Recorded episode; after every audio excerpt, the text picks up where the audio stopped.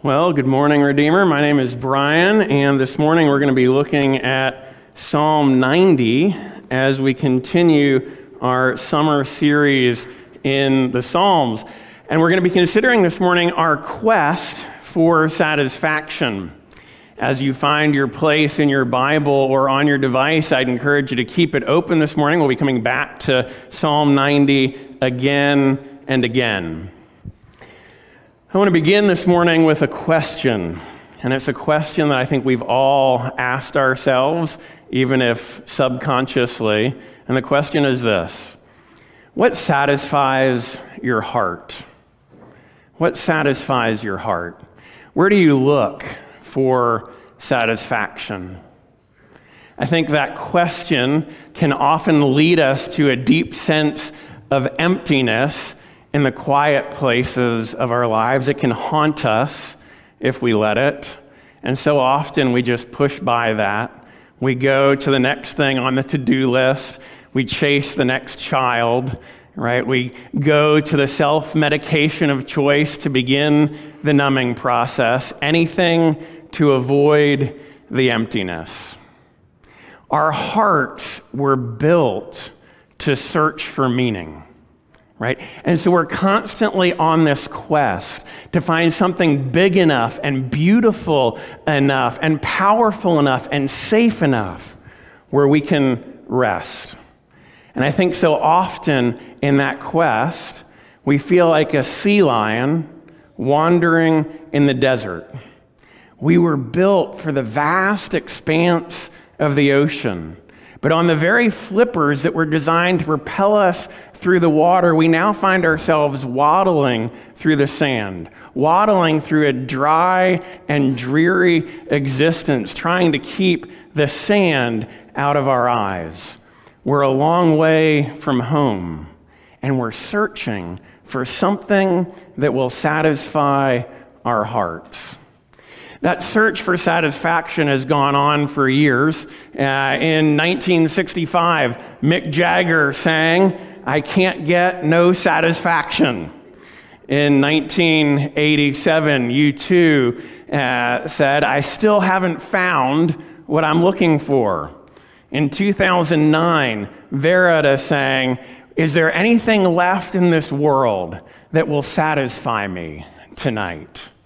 In 2015, the musical Hamilton, at the toast at the wedding, the toast was, May you always be satisfied. And of course, the Mars Candy Foundation, uh, uh, Mars Candy Company made, uh, made a big deal of this quest for satisfaction with their ad campaign for Snickers, right? Do you remember this? Packed with peanuts, what? Snickers really satisfies. D- does it really? Our quest for satisfaction. In 2014, Tim Keller came to speak at RTS Jackson to deliver the preaching lectures.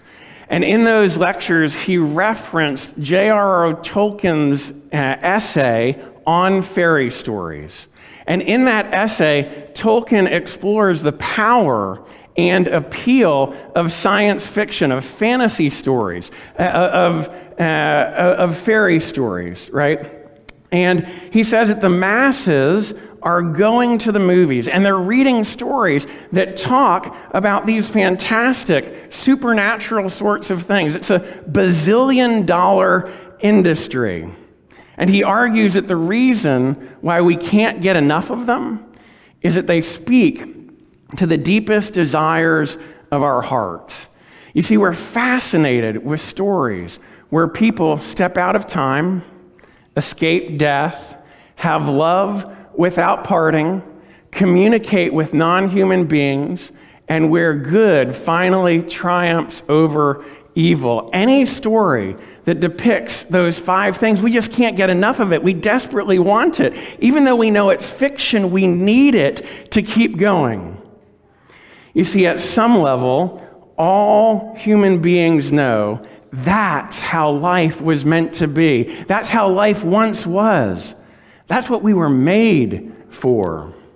We weren't made to die. We weren't made to see evil triumphing. And we're fascinated with these stories because they provide a plausible answer to our quest for satisfaction. This morning, Psalm 90 talks about time and eternity. It talks about love and death, and it talks about our quest for satisfaction. And we're going to look at Psalm 90 under three headings this morning. In verses 1 and 2, we're going to see that God is timeless. And in verses 3 through 11, we're going to see that man is transient. And in verses 12 through 17, we're going to see that satisfaction can be found. God is timeless, man is transient, and satisfaction can be found. And here's what I'm going to tell you this morning satisfaction can, be, can only be found in the steadfast love of the timeless one who stepped into time. Let me say that again. Satisfaction can only be found in the steadfast love of the timeless one who steps in to time. Let's focus our attention then on Psalm 90, beginning at verse 1. A prayer of Moses, the man of God. Lord, you have been our dwelling place in all generations. Before the mountains were brought forth, or ever you had formed the earth and the world, from everlasting to everlasting, you are God. You return man to dust and say, Return, O children of man, for a thousand years in your sight are but as yesterday when it is past, or as a watch in the night. You sweep them away as with a flood. They are like a dream, like grass that is renewed in the morning. In the morning it flourishes and is renewed. In the evening it fades and withers. For we are brought to an end by your anger.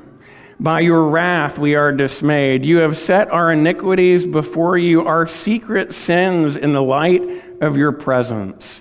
For all our days pass away under your wrath. We bring our years to an end like a sigh. The years of our life are 70, or even by reason of strength 80, yet their span is but toil and trouble. They are soon gone, and we fly away. Who considers the power of your anger and your wrath according to the fear of you? So teach us to number our days that we may get a heart of wisdom. Return, O Lord, how long? Have pity on your servants. Satisfy us in the morning with your steadfast love, that we may rejoice and be glad all our days. Make us glad for as many days as you have afflicted us, and for as many years as we have seen evil. Let your work be shown to your servants and your glorious power to their children. Let the favor of the Lord our God be upon us, and establish the work of our hands upon us. Yes, establish the work of our hands. The grass withers and the flower fades, but the word of our God stands forever. Would you pray with me? Oh, eternal God, who has given us an eternal covenant, would you help us this morning to make sense of the fact that we are bound by time? And would you answer our quest for satisfaction? I pray that as we open the Psalm 90 this morning, you would convince us of our sin and misery, that you would enlighten our mind in knowledge of Christ, and that you would renew our wills by the power of your gospel through the work of your Holy Spirit and the mediation of your Son.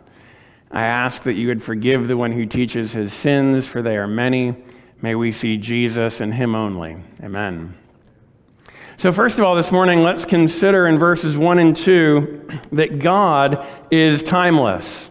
God is timeless. So, Psalm 89 that we looked at last week is the end of book three. And in verses 38 to 51, it addresses the apparent failure of the Davidic covenant. And it culminates in two questions. Look back at Psalm 89, verse 49. The psalmist says, Lord, where is your steadfast love of old, which by your faithfulness you swore to David? And if you go back further, the psalmist asks, How long, O Lord, will you hide yourself forever? How long will your wrath burn like fire? And Psalm 90 is put at the beginning of book four in order to answer those questions. You see, the Psalter is largely attributed to David. 73 of 150 Psalms are attributed directly to David. And the five books of, uh, the five books of the Psalter are called the five books of David. But did you notice who this psalm is by? The redactor here deliberately chooses the only psalm of Moses in the entire Psalter which therefore means it's also the oldest psalm in the entire Psalter. And he does that in order to take you back to a time before David. You see, Moses lived 400 years before David. And the redactor is saying, you see, Psalm 89, it seems like the Davidic covenant has failed. Let's go back to a time before the Davidic covenant. And do you know what we find in the time of Moses? That God is the same. He's the same yesterday, today, and forever. He's unchanging. Verse 1 He's been our dwelling place in all generations. Verse 2 He's God from everlasting to everlasting. He's God before time, He's God before creation. And the redactor is telling you that God is still our dwelling place. He was our dwelling place before the Davidic covenant, and he will be our dwelling place after the Davidic covenant. He is our dwelling place in all generations. In 1708, Isaac Watts wrote the hymn, O God, our help in ages past. And he wrote it meditating on Psalm 90. O God, our help in ages past our hope for years to come, our shelter from the stormy blast, and our eternal home. God is our eternal home. The Westminster Shorter Catechism asks, What is God? The answer is God is a spirit, infinite, un- unchangeable, and eternal in his being, wisdom, power, holiness, justice, goodness, and truth.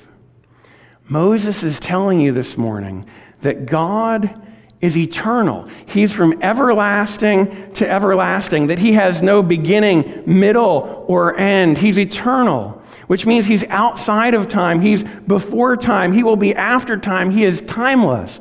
God created time. For God, there is no past or future, only an eternal present. Theologians call this, uh, theologians talk about this as in, for God, there is no succession of moments. There's no succession of moments. He comprehends all things at once.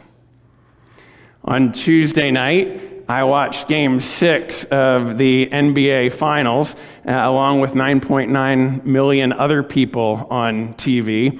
And we all saw the game in the same way. We all saw it in a succession of moments. We saw the first quarter, and then the second quarter, and then the third quarter, and then the fourth quarter, and then we saw the Bucks clinch the victory, uh, 105 to 98. Giannis puts up a monumental game, and they win for the first time in 50 years. The Bucks do, but God saw that game differently. You see, He didn't see it in a succession of moments. He saw all the quarters at once. He saw every play at the same time. That's kind of hard to wrap your mind around, right? In 2014, the movie Interstellar tried to unpack and explain this.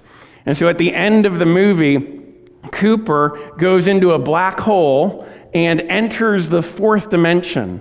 And the fourth dimension is portrayed as a physical space where he's moving between all of the different moments in time. He can come over here and see this moment in time, or over here and move this moment in time. In other words, he's not seeing time in a succession of moments. He has access to all the moments of time in one place. That's a limited analogy. It fails at points, right? But you get the idea. God is timeless. He has an eternal present. He has access to all moments at the same time. And being timeless, being eternal, means that God is also self existent. An attribute that, God, that theologians call independence or aseity, from the Latin from oneself. Berkhof says this God, listen to this, God is uncaused and exists by the necessity of his being, and therefore necessarily. He's uncaused, he exists necessarily. It's hard to wrap your mind around that, right? Why? Because man, on the other hand, does not exist necessarily and has the cause of his existence outside himself. Berkhof goes on, as the self existent God, he is not only independent in himself, but also causes everything to depend on Him. In other words, God is transcendent, He's the sole cause of the universe. And this is what Moses is telling you when he says that God is from everlasting to everlasting. He's saying that God is timeless, God is self existent, He's transcendent, He's eternal. And only an eternal God can grant eternal life. So God is timeless. And then in verses 3 through 11, we see that man is transient. Now, it's kind of hard to wrap our brains around what it means that God is eternal, right? But we're usually willing to admit this. We're willing to grant this truth, right? We admit to it. Yes, we, God must be eternal. Whatever that means, he must be eternal. But what we deny over and over again is that we are transient.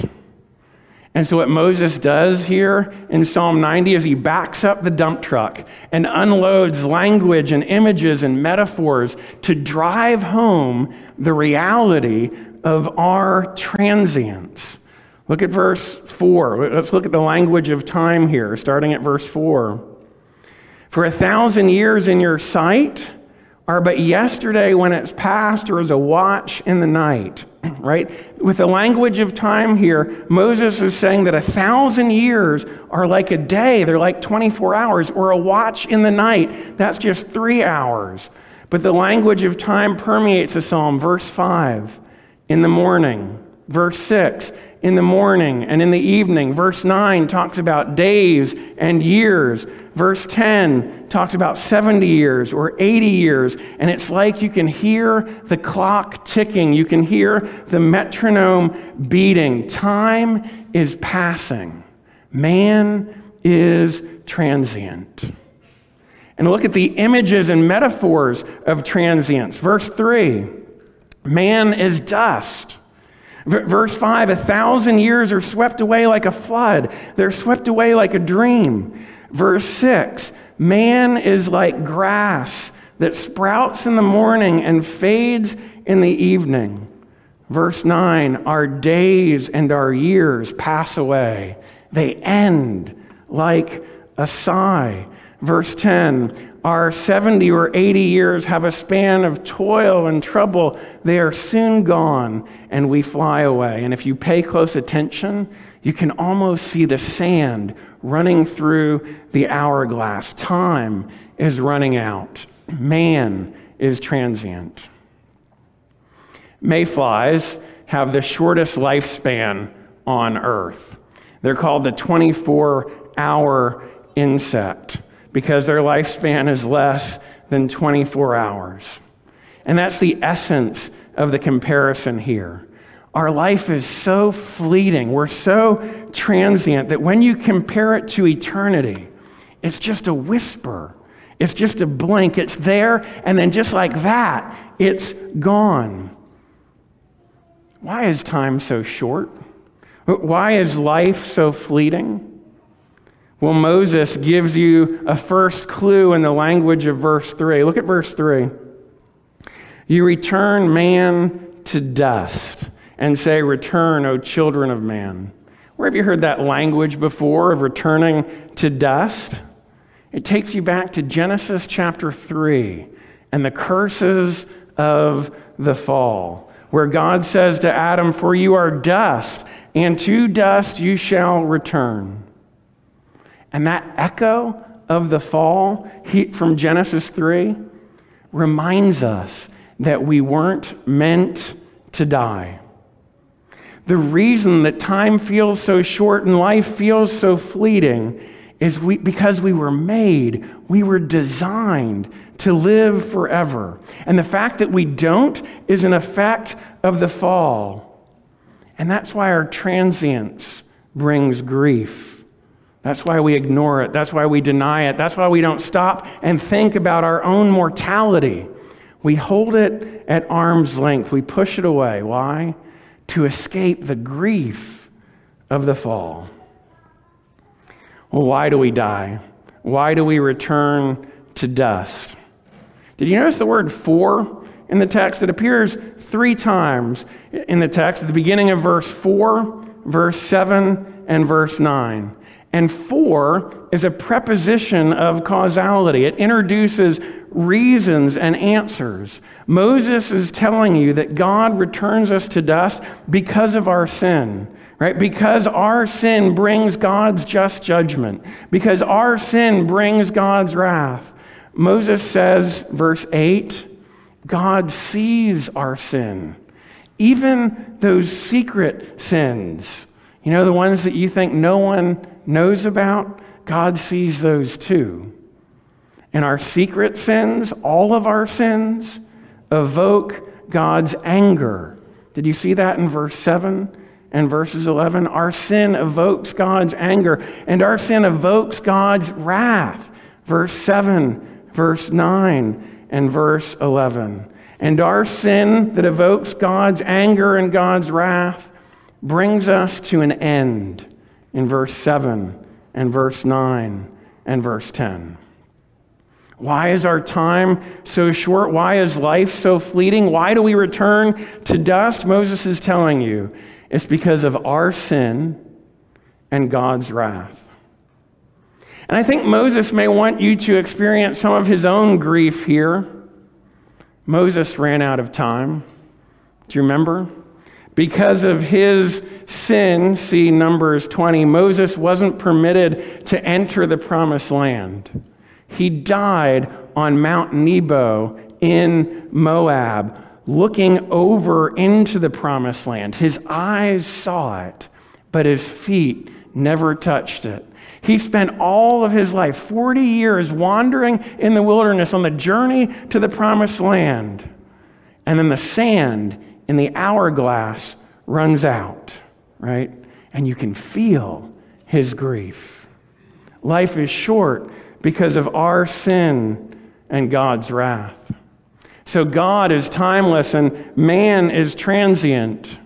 And that may sound hopeless. You might feel the grief here, but if you look closely, there's a glimmer of hope. You see, these two truths are the starters, starter kit of a good theology. You are, uh, there is a God, and you are not him. Thirdly, then, verses 12 through 17 satisfaction can be found.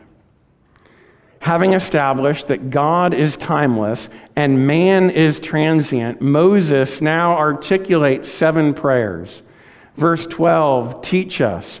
Verse 13, return, or that could also be translated relent. Verse 14, satisfy us. Verse 15, make us glad. Verse 16, reveal your work. Verse 17, let your favor rest upon us. Verse 17, establish the work of our hands. But those seven prayers really hang on two primary prayers. Verse 12, teach us to number our days. And verse 14, satisfy us in the morning with your steadfast love. Let's look first of all at verse 12. So teach us to number our days that we may get a heart of wisdom. Moses is asking, How do we find wisdom in our transience? Well, in the Old Testament, wisdom begins with the fear of the Lord. And did you notice what came before verse 12? Look back at verse 11 there. Who considers the power of your anger and your wrath according to what? According to the fear of you. You see, in light of our transience, Moses asks us to consider God's anger and wrath so that it might lead us to the fear of the Lord, because the fear of the Lord is the beginning of wisdom. Verse 12, we get a heart of wisdom when God teaches us to number our days. What does it mean to number our days? Is this counting? Is this basic arithmetic? I, can do the math. As of today, I have lived 18,367 days. That means that I am 440,831 hours old, and I've lived for 26,449,860 minutes. Is that what it means? That's a long time, right? Is that what it means to number our days? Is it counting? I think numbering our days is a theology. It's a certain way of looking at the world. Numbering our days is an acceptance of our transience, it's an acceptance of our mortality. Numbering our days is saying, My time is limited. My days have been appointed. My life will end. You see, we're bound by time, and so our mortality presents us with an opportunity for wisdom. We will die, period. That's a fact. We will die. So, how will we then choose to live? And to paraphrase Mays in our reflection quote this morning, there are basically two reactions to mortality. There's folly on the one hand and wisdom on the other. And folly views time as a burden when we have to wait and time is a scarcity when we're busy.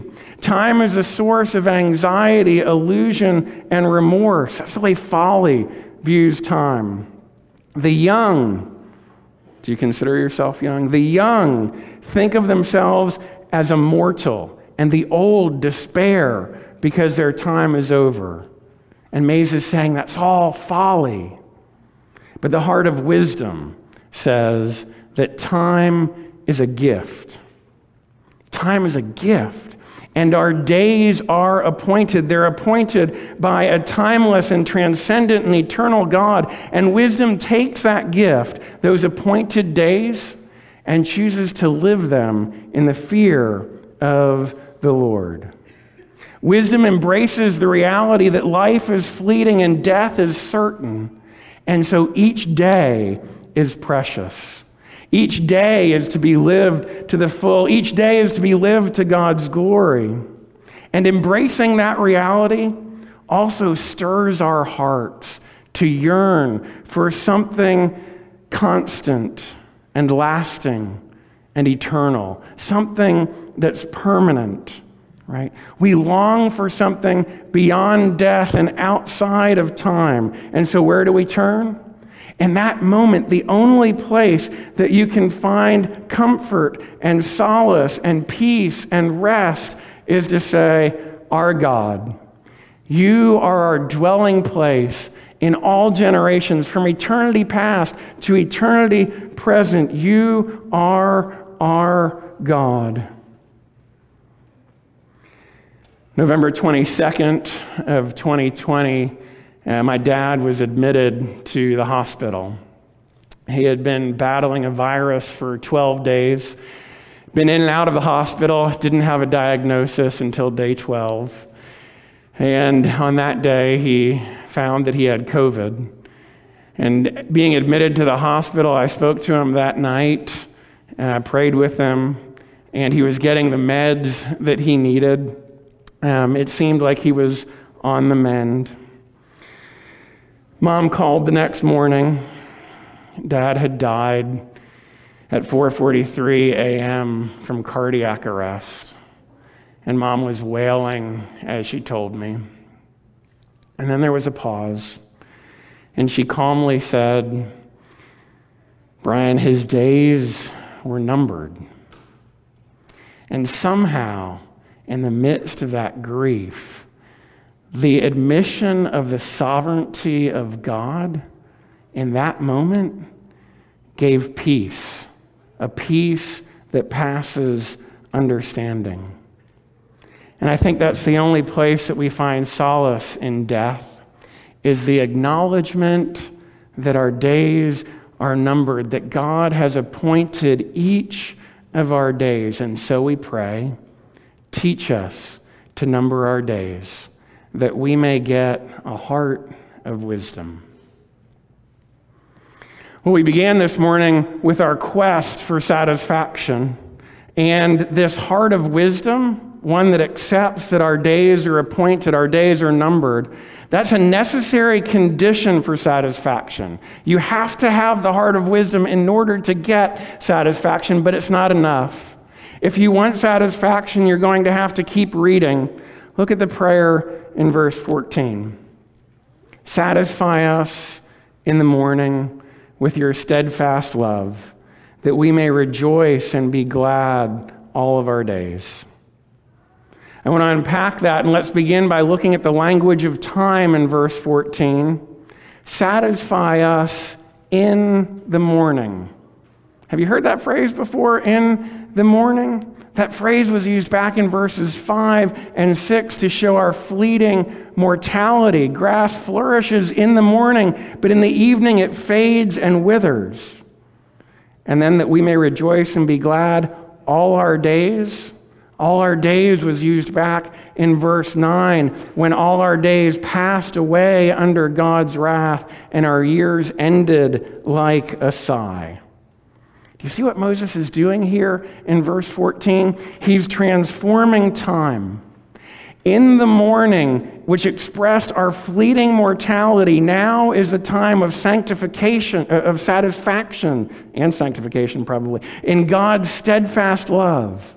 And all of our days, which were full of wrath, now is when we rejoice and be glad.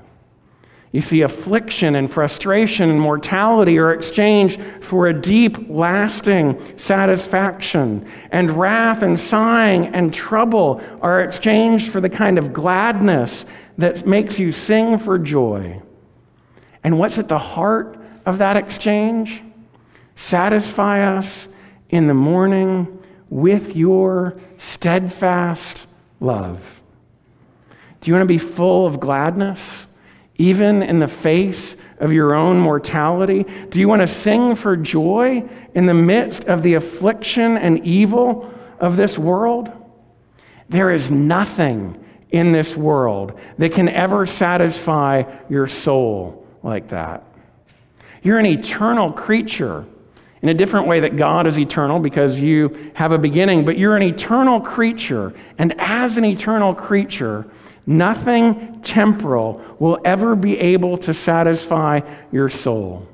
No matter what you try to shovel into the middle of the hole in your soul, it will always be too small. Temporal things will never satisfy. You'll have to keep shoveling and shoveling and shoveling. Only something eternal can have the weight of glory to satisfy your eternal soul. And God is eternal. He is from everlasting to everlasting. He's our dwelling place in all generations.